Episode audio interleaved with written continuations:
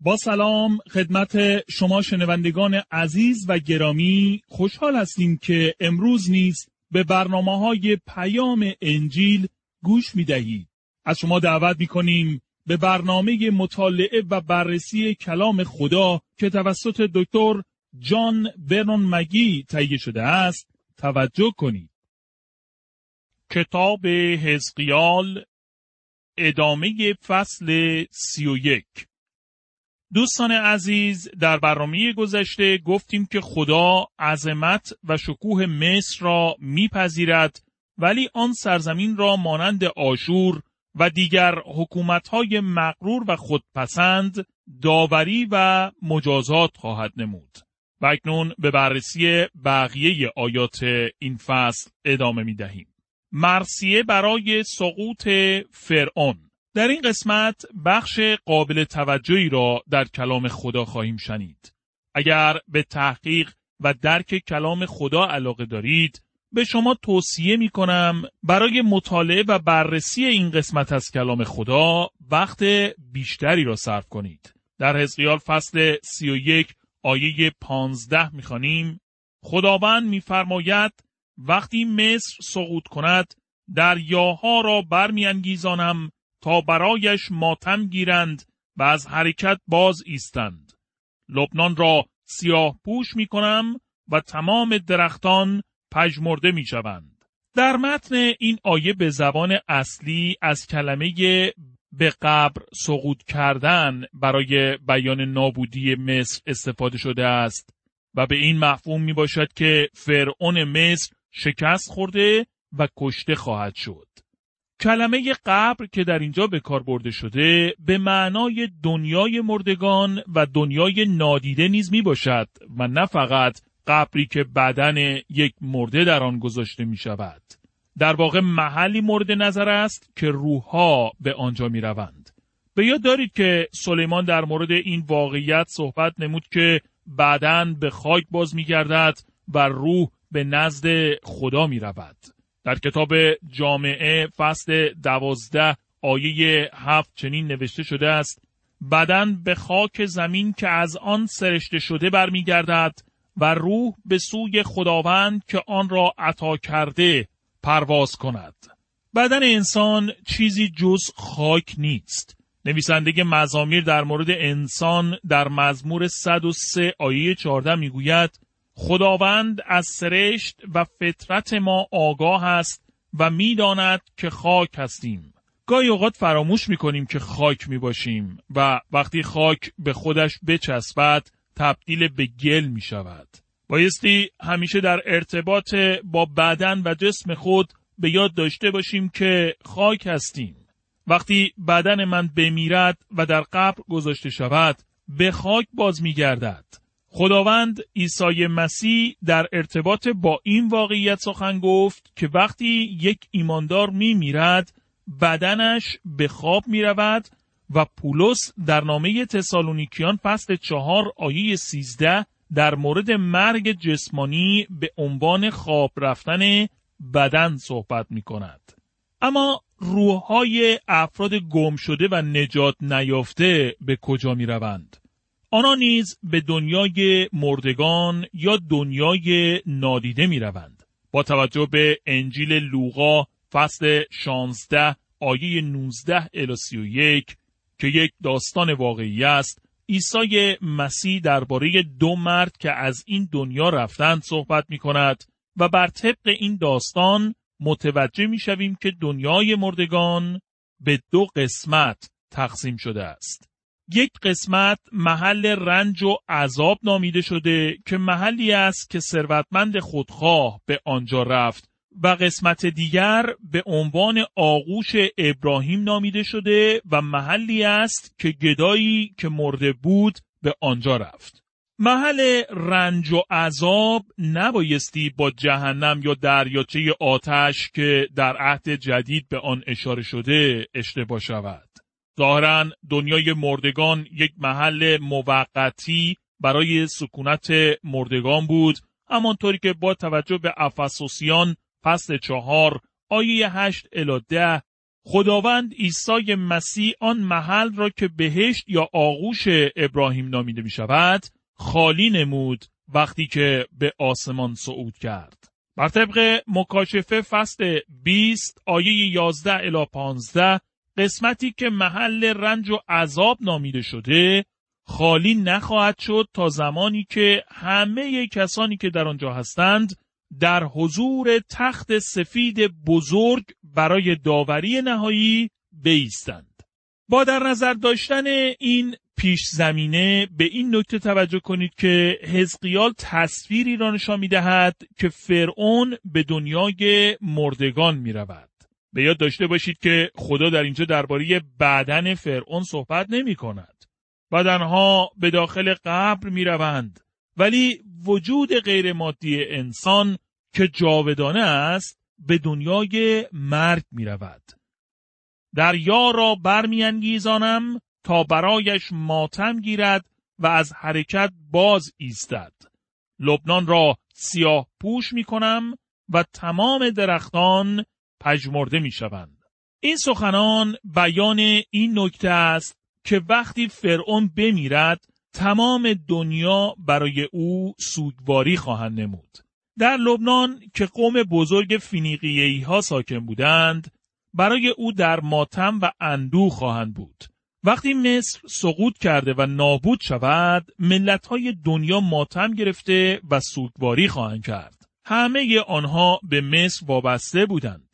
اقتصاد ایشان به کمک مصر احتیاج داشت و اتحاد با مصر باعث می شد که مورد حمایت آن کشور باشند. چه تصویری را در اینجا از سقوط و شکست یک قدرت اقتصادی و نظامی مشاهده می کنیم. در ازغیال فصل 31 آیه 16 الی 17 می خانیم وقتی مصر و تمام کسانی را که مانند وی هستند به دنیای مردگان بفرستم قومها از صدای افتادنش وحشت خواهند کرد. تمام درختان عدن مرغوب ترین و بهترین درختان لبنان که همیشه سیراب بودند وقتی ببینند که مصر هم در دنیای مردگان در کنار آنهاست خوشحال خواهند شد. تمام همپیمانان او نیز که در زیر سایش بودند هلاک شده همراه وی به دنیای مردگان خواهند رفت. وقتی فرعون به دنیای مردگان رفت در آنجا حاکمان دیگری را نیز دید که کشته و نابود شده بودند. فرعون نکته دیگری را نیز در دنیای مردگان کشف کرد. او در آنجا دید که برابری وجود دارد. امروزه درباره برابری و حقوق یکسان معمولا صحبت می شود. اما هیچ چیز دیگری بهتر از مرگ نمی تواند برابری میان ثروتمند و فقیر سیاه و سفید، مرد و زن، مقامهای بالای اجتماعی و پایین ترین طبقات اجتماعی را ایجاد کند. مرگ بین تمام این طبقات و گروه ها برابری به وجود می آورد. مرگ همه ایشان را در یک سطح قرار می دهد. نه فقط از این نظر که بدنهای ایشان در قبر خواهد بود، بلکه ارواح ایشان نیز همگی در یک جا و در یک سطح قرار خواهند داشت. شاید یکی از حیرت آورترین برای بسیاری از انسانها روبرویی با این واقعیت باشد که آنان مانند یک حیوان نمی میرند. فردی که به خدا اعتقادی نداشت روزی به من گفت مرگ انسان مانند مرگ سگ است که به سادگی زندگیش به پایان می رسد. زندگی پس از مرگ وجود ندارد. خب این فرد شگفت زده خواهد شد وقتی به دنیای مردگان رفته و در آنجا مشاهده کند چه کسانی آنجا هستند. جمع انبوهی از کسانی را خواهد دید که باور نداشتند پس از مرگ داوری و مجازات خواهد آمد. آنها همگی در یک قسمت از دنیای مردگان به سر خواهند برد و در آنجا همگی با یکدیگر برابر خواهند بود. ارواح کسانی که خداوند عیسی مسیح را رد کردند در آنجا خواهد بود نه به این علت که گناهکارند بلکه به این دلیل که عیسی مسیح را به عنوان نجات دهنده خیش رد کردند.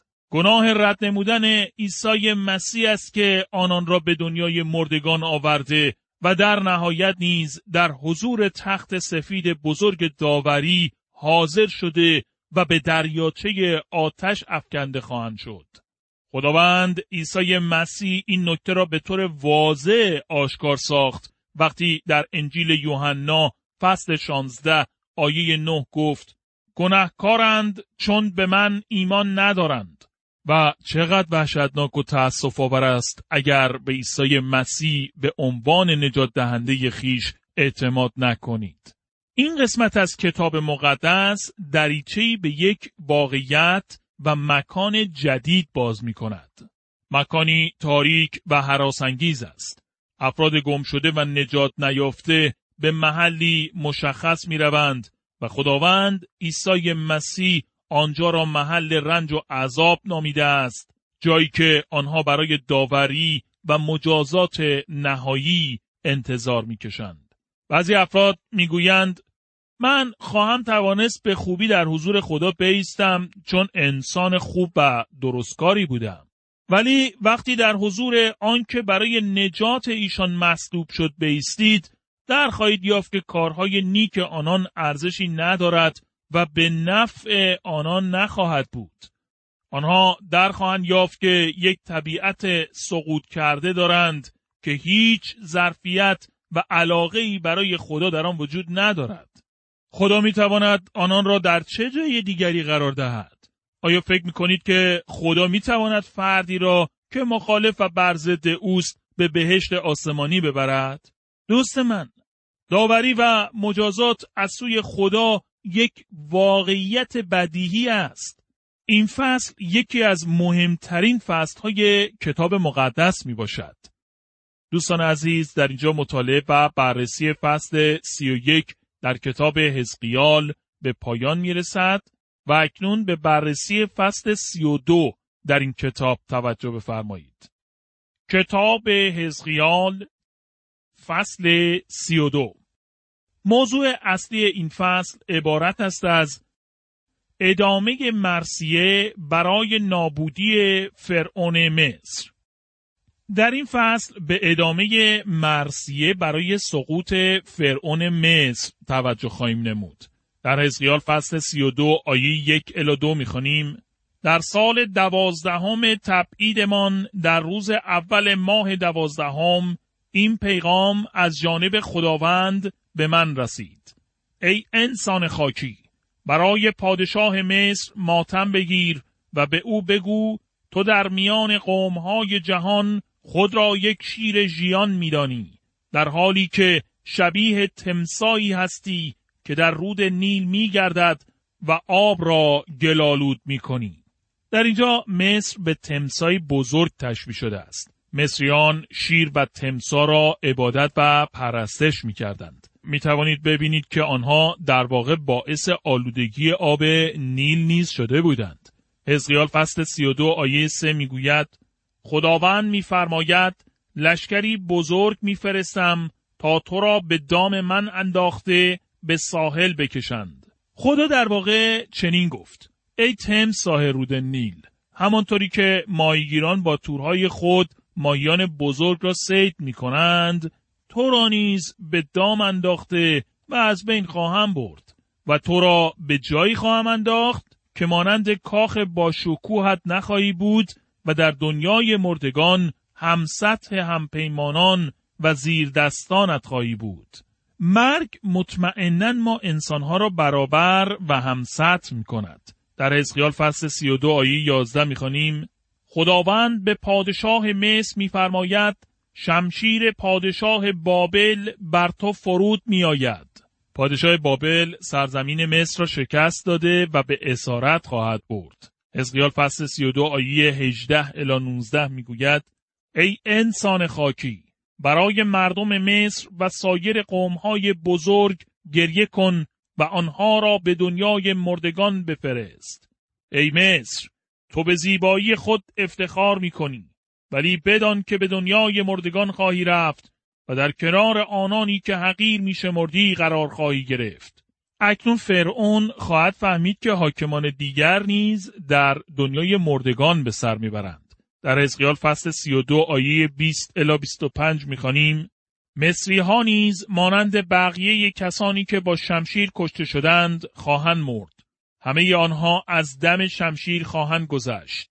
وقتی همراه همپیمانانش به دنیای مردگان وارد شود، جنگاوران بزرگ خواهند گفت که مصر و همپیمانانش آمدند تا در کنار کسانی که تحقیر کرده و کشتهاند قرار گیرند. بزرگان آشور در آنجا خفتند و قبرهای مردم آشور که همه با شمشیر کشته شده اند گرداگرد ایشان است. قبرهای آنها در قهر دنیای مردگان است و هم پیمانانشان در اطراف ایشان قرار دارند. این مردانی که زمانی در دل بسیاری ترس و وحشت ایجاد می کردند، حال مردند. بزرگان ایلام در آنجا خفتند و قبرهای مردم ایلام که با شمشیر کشته شده اند گرداگرد ایشان است. این مردانی که در زمان حیات خود باعث ترس قومها می شدند، حال با خجالت و رسوایی به قهر دنیای مردگان رفته در کنار کشته شدگان قرار گرفتند. حاکمان آشور در آنجا هستند و همچنین حاکمان ایلام. از این آیات متوجه می شویم که بدنها در قبر گذاشته شدند ولی ارواح ایشان به محلی دیگر برده شدند یعنی به دنیای مردگان یا دنیای نادیدنی.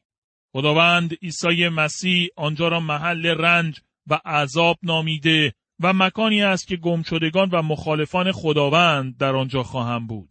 افراد نجات یافته در قسمت دیگری هستند که به عنوان آغوش ابراهیم نامیده شده و بعدا خداوند به آن دزدی که بر روی صلیب توبه کرده و به او ایمان آورد به عنوان بهشت معرفی نمود.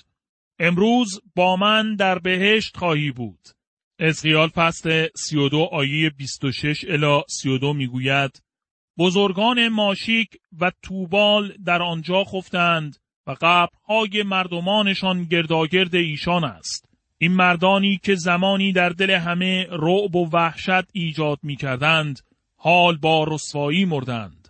آنان مانند سرداران نامور که با سلاحها، شمشیرها و سپرهای خود با شکوه فراوان به خاک سپرده می شوند، دفن نشدند بلکه مثل اشخاص عادی دفن شده و به دنیای مردگان رفتند.